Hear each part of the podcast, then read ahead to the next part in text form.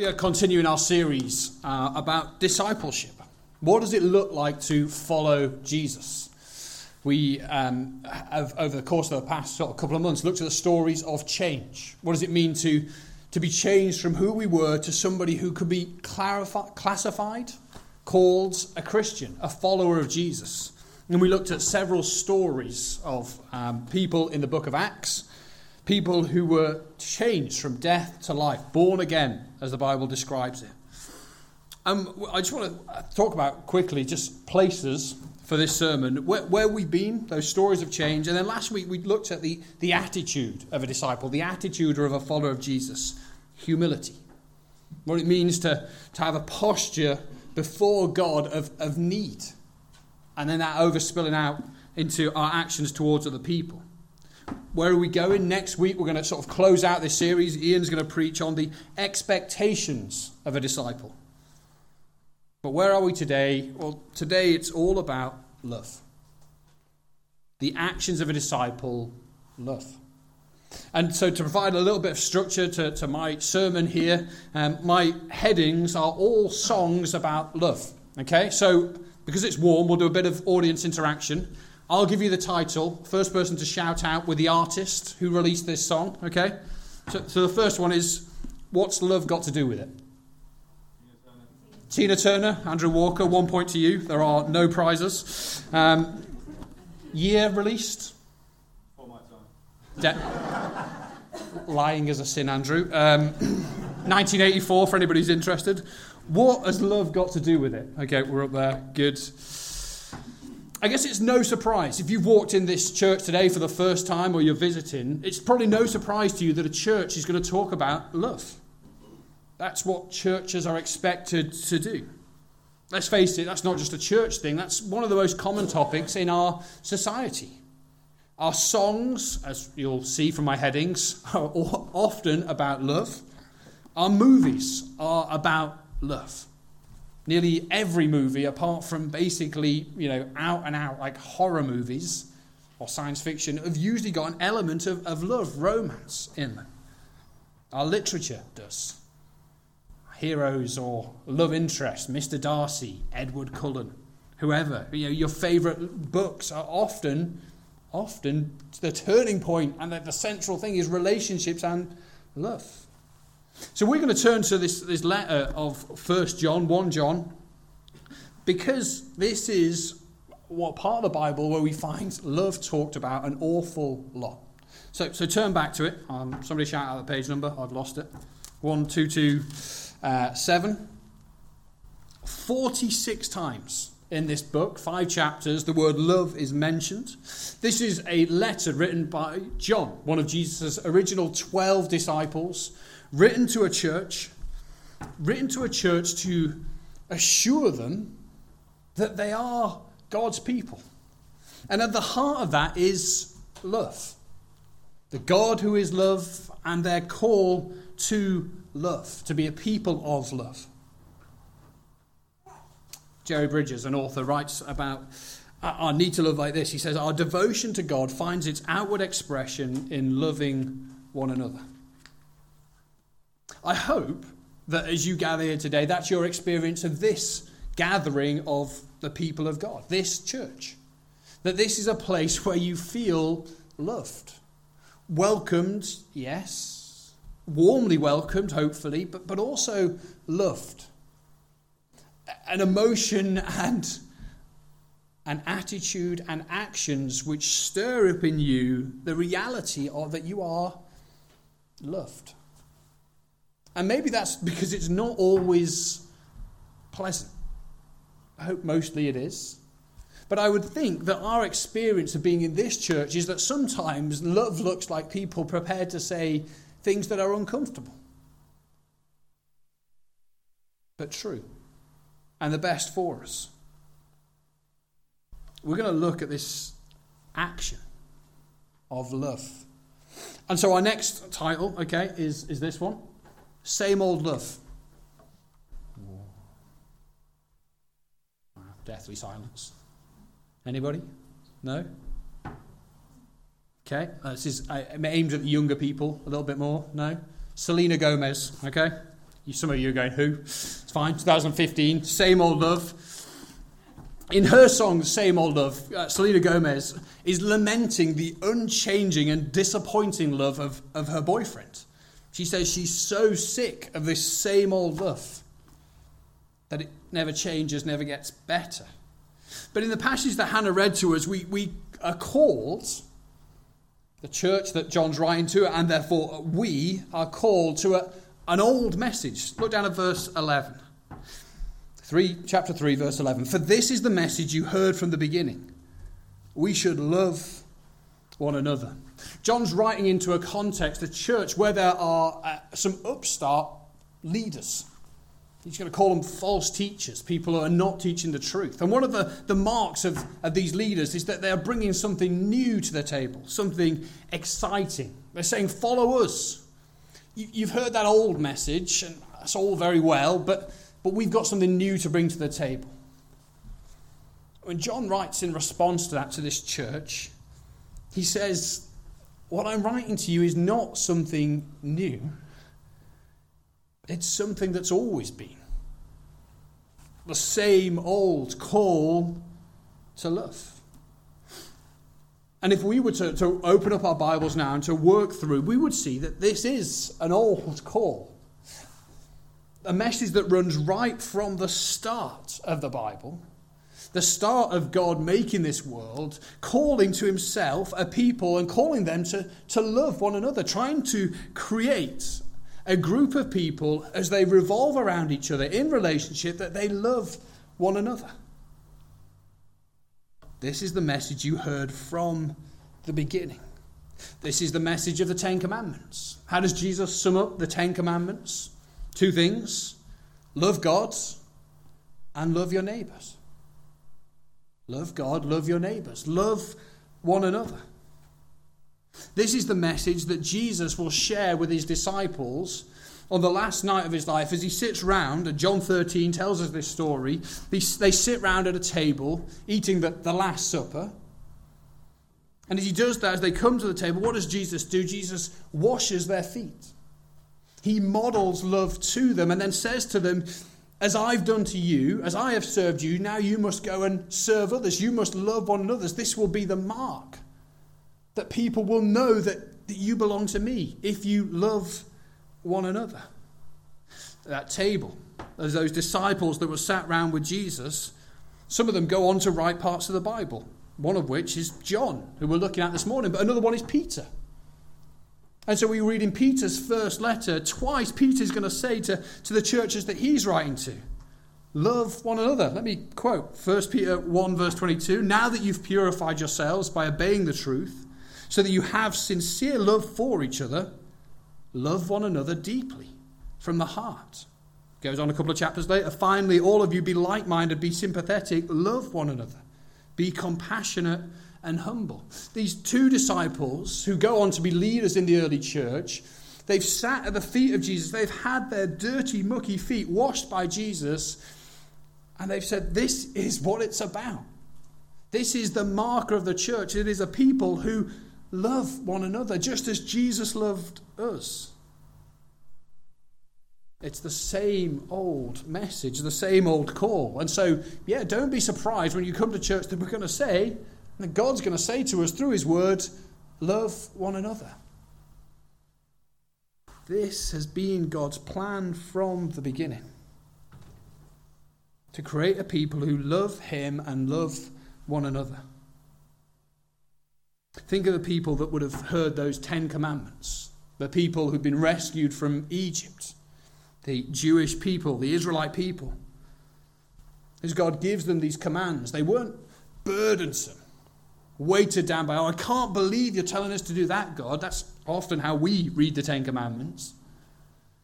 But actually, the Ten Commandments are a group of, of laws which create a community in which people feel freed free to live without fear of envy or murder, fear of theft of property, or the fear of the theft of your spouse. Community where people love you and honor you and respect you. This is for a people who'd come out of slavery where they'd been forced to do things against their will under conditions that were, were poor for them. This is God's plan to create a people who love one another. But notice what happens next. Look down at verse 12. Do not be like Cain. This has always been God's plan, but there's always been a significant bump in the road. Do not be like Cain, who belonged to the evil one and murdered his brother. And why did he murder him? Because his own actions were evil and his brothers were righteous. Do not be surprised, my brothers and sisters, if the world hates you. Course, we go back to the start of God's creation and salvation plan Adam and Eve in the garden. What happens? That they don't love God, they don't trust God. Instead of being captivated by the beauty of a God who has made them and provided for them, they're captivated by a lie. God's keeping something from us. God's trying to hold us back. And, ooh, look, isn't that fruit beautiful? Oh, it looks as though it'll taste good, and that looks better than what, than what God has said is for me. And, and then watch out for their sons. This is who Cain is, the eldest son of Adam and Eve after Adam and Eve had been expelled from the garden. We found Cain and his own evil led to hatred of his brother and his brother's righteous actions. And his hate leads to murder. What's John doing here? He's saying this that if we are a people who love one another, it's going to produce a response from those around us. It's going to produce rejection from the world. This is a warning, but also a prepared, preparedness that the, the people of God need to have. Who's the world that John's referring to here? It's, it's those outside of Jesus, outside of the, the rule of King Jesus. And that seems strong, doesn't it? I think that seems strong. Do not be surprised, my brothers and sisters, if the world hates you. But I think if we dig into the reality of, of our world and how society is responding at the moment to Christianity, I think we find some of that hatred. Look at the story of Israel Folau, the, the rugby player. Look at the discourse surrounding that, people's delight and hatred of him that people would give to his cause to support his legal challenge against his dismissal. Look at the way that in the media Christian motives are second guessed and maligned. This isn't a pity party that John invites the church to, but it is a warning to prepare ourselves. But look down at verse 14. We, we know that we have passed from death to life because we love each other. In contrast to the negative response that the world might have to God's people, to that same call to love one another, he says, here's, here's a positive. We will know that true change has taken place if we love one another. And what he's digging into there is that real love for other people does not come naturally to us.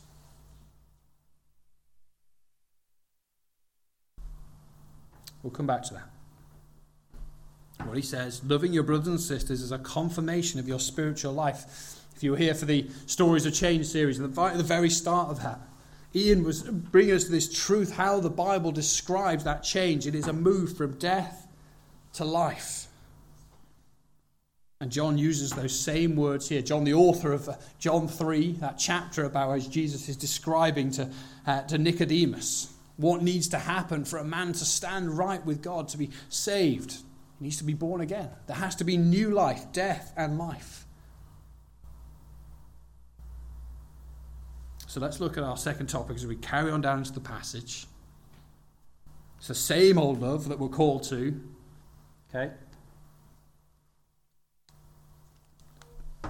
Bleeding love. Anybody?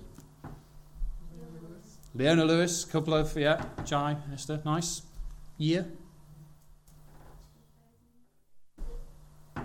I've got no idea, actually. Oh, no, 2007, yeah, yeah. What one? Okay, Bleeding Love. Leona Lewis, Grammy winning hit in 2007.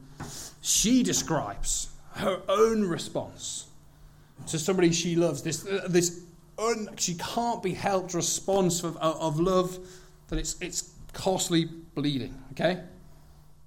What does love look like? This love that we're called to, this same love, this same call to love. Well, here's the example. Here's the, the model that we're given. Here's the, the if you like, the, the image on the front of the jigsaw puzzle.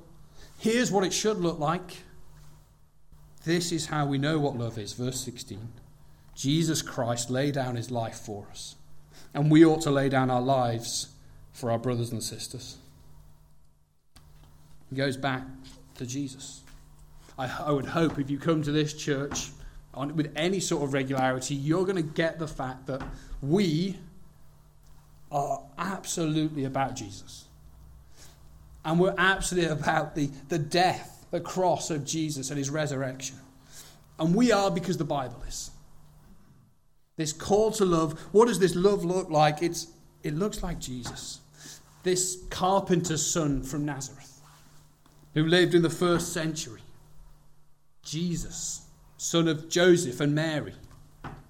Jesus, who's written about in the, the gospel accounts, but Jesus Christ gives us both titles there. The human, but also this divine appointed one, God's chosen king who will save his people, the one who's been promised the fulfillment of God's promises to his people across history, the prophet who speaks God's truth to the people, declares it, lives it, the priest who represents the people before God perfectly as the great high priest who offers a once and for all sacrifice so that people can be right with God.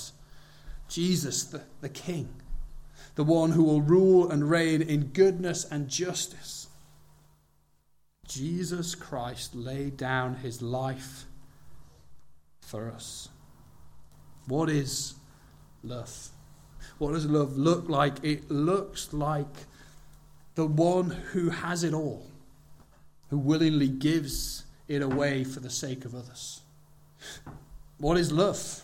Love is the innocent giving up his reward for the guilty and taking their punishment. What is love? Love is willingly choosing pain and ultimately death and suffering for the benefit of the one or the ones that you love. What is love? What does it look like? The picture on the jigsaw box is of a Middle Eastern man in his early 30s nailed to a cross by the Roman authorities at the behest of the Jewish religious leaders, breathing out his last breath and saying, It is finished, my work is done. Love looks like self sacrifice. It is overwhelmingly costly kindness shown to others. It is a kindness that is given not to the deserving, but to the undeserving. Love hurts. I think that's another song that I could have picked. But better love costs. That's what John points us to. If you want to know what real love looks like, look at Jesus. Look at his sacrifice for us. I think we would all, I, I, would guess, imagine that we would, for some people, put our lives on the line, that we would, so to speak, take the bullet for those that we, we love, for our spouse or for our children, family members, maybe even the closest of our friends. But what about those that we don't have a natural affinity for? And what if it's not one glorious action of self sacrifice, but a million tiny moments of putting others first at personal cost? We recently went through a series in, in Mark, an account of the life of Jesus. And in the middle of Mark's gospel, after the big reveal takes place that Jesus is the Christ, God's sent one, Jesus then describes what it means to, to follow him. So if you would follow me, you must deny yourselves, take up your cross. And it's rarely one big final death. It's 15 minutes given here out of my time for somebody else. It's a hundred daily decisions to put others first at the expense of my own preferences, at the expense of my own desires, what I want, at the expense of my own time, of my own comfort, of my own pleasure. I think parenthood gives us a little glimpse of what this is like. What does love look like? It, it looks like denying what I want for the sake of those that, that I've been charged to look after. I think the parents in the room could probably list off, you know, in 30 seconds, 300 things that they wish that they could have done rather than what they had to do just today. Because nobody ever wants to change a dirty nappy. Nobody ever wants to get up in the middle of the night.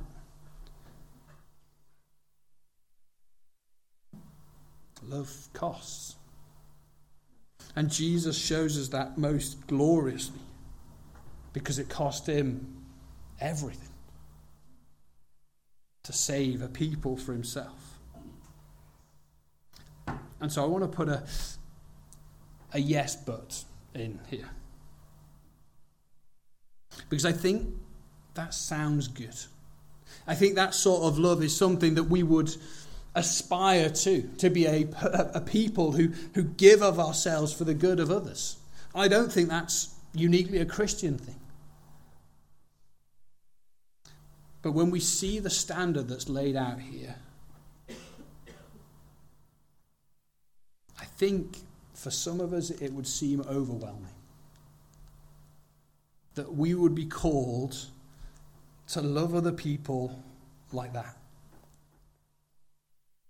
when we think of the enormity of love that is required, for some it, it might crush us. I could never love like that. A couple of weeks ago, Jordan Peterson, the, the Canadian psychologist, author, general rabble rouser, he was talking about Christianity. He's a guy who does like two, three hour long lectures on the Bible and yet isn't a Christian. He's so fascinated with with the Bible.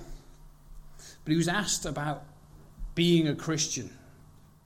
And he talked about how a Christian is called to, to love, to be like Jesus, to, to selflessly love other people. And he said that it would crush you. Who could possibly live up to that standard? To try and totally, completely live out a loving life. I think for some of us, that's probably where we're at. I could never do that. But I think for some of us, we need to be self aware enough to go, I don't feel any sense of despair at this call to love because we immediately rationalize it. Love one another like Jesus laid down his life. And we immediately think, well, it can't mean everyone. I don't have to love everyone.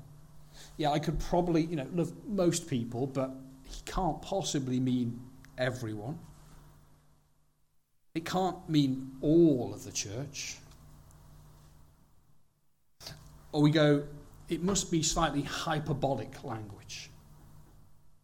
You know, he's just saying generally we need to be a loving people. And if we were to look inside of ourselves and, and say, that's, that's, that's what we do. Some of us are so used to the language of the Bible and to being in church and to enjoying the, the goodness of church that but we can rationalize so that we could read a passage like this and just go, yeah, it's all right.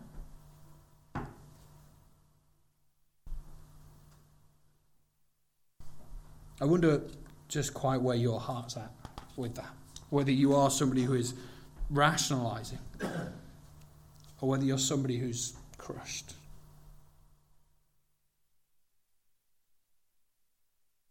I think if we stopped and just for a second thought, what would it take to love one another, for people in our church family, with this sort of love. Jesus Christ laid down his life for us, and we ought to lay down our lives for our brothers and sisters. No exceptions. I think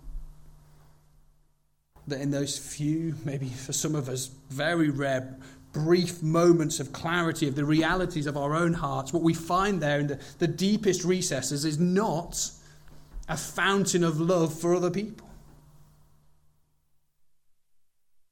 But if we were honest, that we find sometimes in our hearts contempt for other people. The sort of uh, moments where we just think, you just need to be doing better, sort yourself out.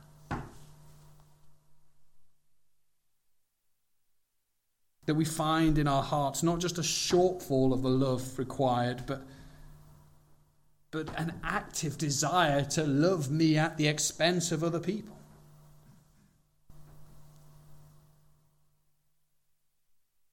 In a moment of clarity, if we saw ourselves, we would find that we are far more beast than beauty.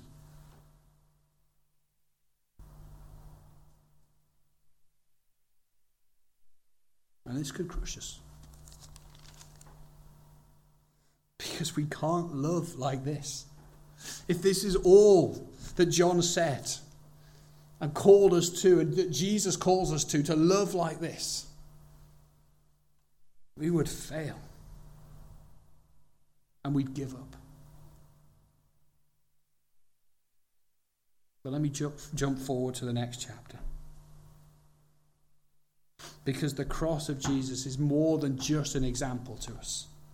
Let me read from chapter 4, verse 7. Dear friends, let us love one another, for love comes from God. Everyone who loves has been born of God and knows God.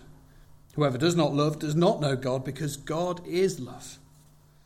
This is how God showed his love among us. He sent his one and only Son into the world that we might live through him. This is love. Not that we loved God but that he loved us and sent his Son as an atoning sacrifice for our sins. Dear friends, since God so loved us, we also ought to love one another. For no one has ever seen God, but if we love one another, God lives in us, and his love is made complete in us. We've seen the love of Christ, God the Son, but now we see the love of the Father. This is love, that the Father sends his Son so that we might live. Great, God's great plan to save us involves sending his only Son to die, to be a sacrifice of atonement, the language that John uses a sacrifice that turns away God's rightful response to the wickedness of our hearts. Because although we can hide that, the, the depths of our heart from everybody else, God sees us and God knows us. God sees our natural attitude towards other people.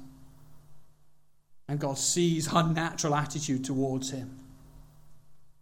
That we, just like Adam and Eve, are people who say God is not good, who people whose hearts are not loving towards a good and beautiful and wonderful God, but are self serving and self seeking.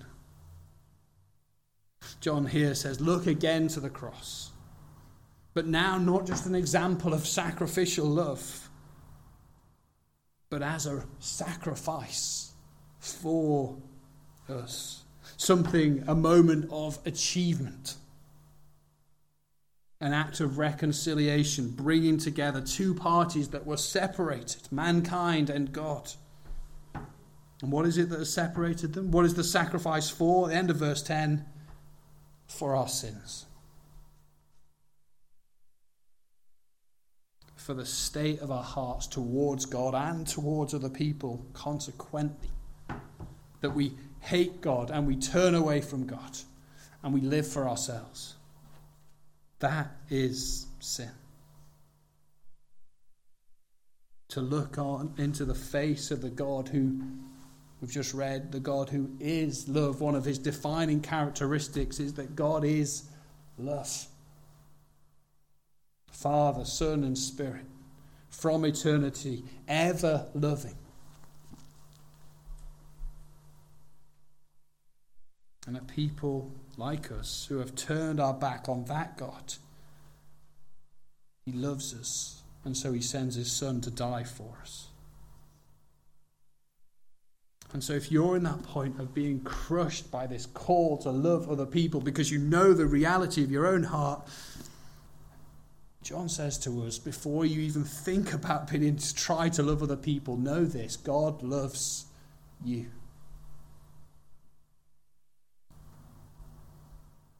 We cannot hear that simple and yet profound truth enough. God loves us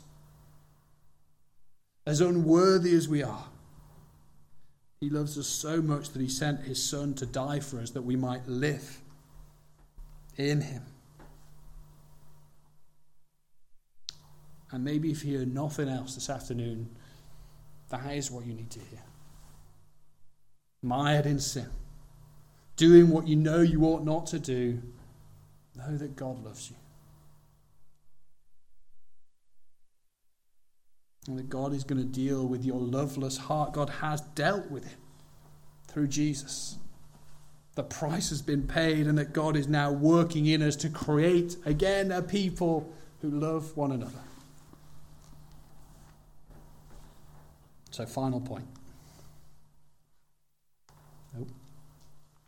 Where is the love? Last pop quiz.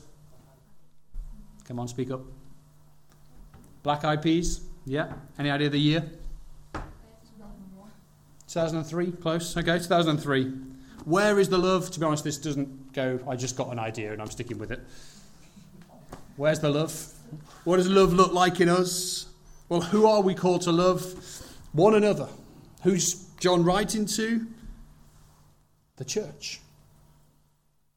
Twelve times in the New Testament, the church is called to or commended for loving one another. And that's not including the times that they are called to show kindness or humility, aspects of love towards one another. We are called to love the church, the blood bought people of God. We are called to love one another with that costly, dying to self love. To love indiscriminately, no matter people's backgrounds, their ages, their sex, their faults, their personality types we are to die to ourselves and to love them. And maybe at that point you say, well, isn't that selfish? Is the church just all looking in at each other? Now remember that John's writing into a context where to be a Christian, to say, I follow Jesus, I'm trusting in Jesus, instantly would make you a social pariah. Either you're a Jew who's saying, I don't need all this old stuff anymore. I'm following Jesus. And you've come from a family of Jews and you say, Jesus is the Messiah. And they're saying, no, he's not. He's a blasphemer and somebody who's to be rejected. Somebody who rejects the law and our heritage. So to have been a Christian would have immediately put you on the outside, would have made you unacceptable. And so the church was called to, to love one another to look after each other as the world rejects. I think we're moving more towards that. We're coming out of what's been called Christendom, where even in our country, Christianity, even if people didn't follow it, would still have respected it, would still have said this is a good thing. We are moving away from that.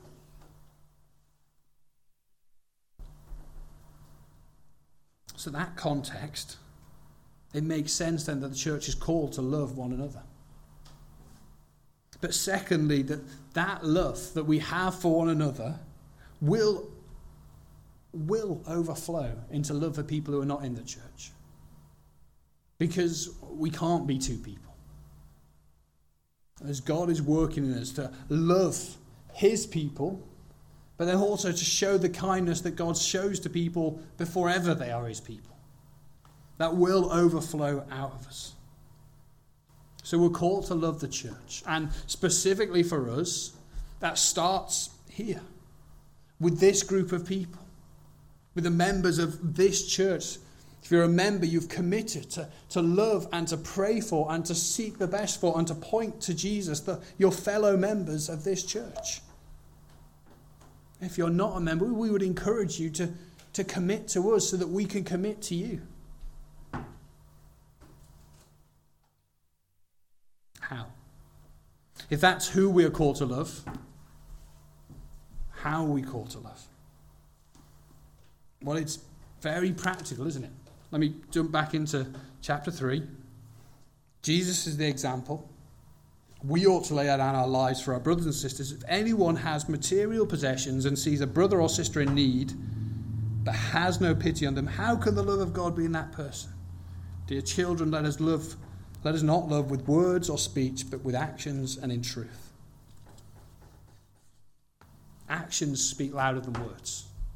Now, words have a place, but actions matter.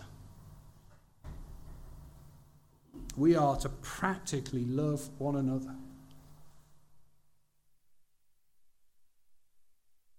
I've, I've already seen that even today. I've seen that as I walk into church, having sort of been faffing around outside, the service has started, and somebody else is holding one of my children, helping my wife. That is just a very, I'm not trying to embarrass anybody, but that's just practical love at a very little, small level. We're called to that practical love. And I think, I want to say this, I think we're a church that does love each other well. But we've got to keep pushing on into that.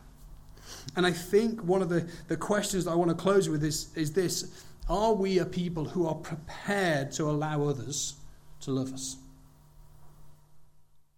Because that maybe is harder than the actual loving. Not least if you're somebody who is financially doing quite well, many of us are lower class, of, you know, middle class, financially comfortable, there can be a pride in being self sufficient. That we're the sort of people that need to be loving others, not those that need to receive love. We are helpers, not those that get helped. That sort of attitude is completely unloving to other people. It's pride. And it creates something which says, I'm better than you. Are we prepared to share our lives to the point that people see our weakness and see our need, for we all have needs? Are we prepared to allow people the opportunity to love us so that they can fulfill the commands of Jesus? So that we can be a church who loves one another. My other question is this In the age of social media, does my social media use, does your social media use, does it equip you to love other people? Because I think it can. And this is probably a whole other sermon in itself, or a seminar or something. I think social media can be used for us to love other people, but I think it often isn't. I think it can often be used for self love. Hey, let me, let me show you my life so you can admire me. I think it can also be done to just bring other people down.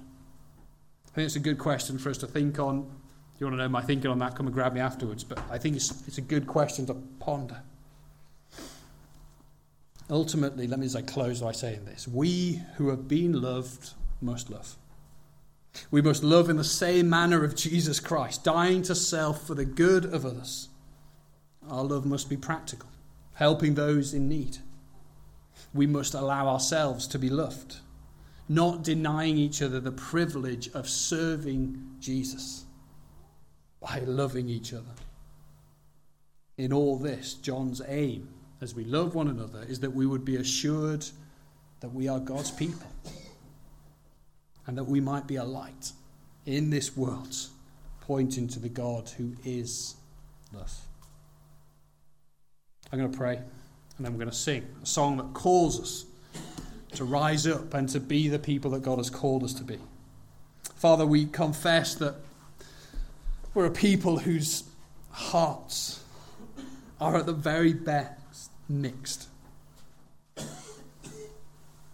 Lord, we ask your forgiveness for where there is that coldness towards others, where there is an unloving attitude, where there is a self loving attitude at the expense of other people.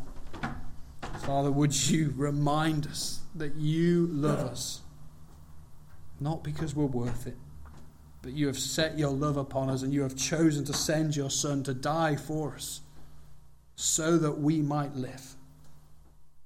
And living is knowing you and knowing that you love us and call us to show your goodness, your beauty, your love in this world.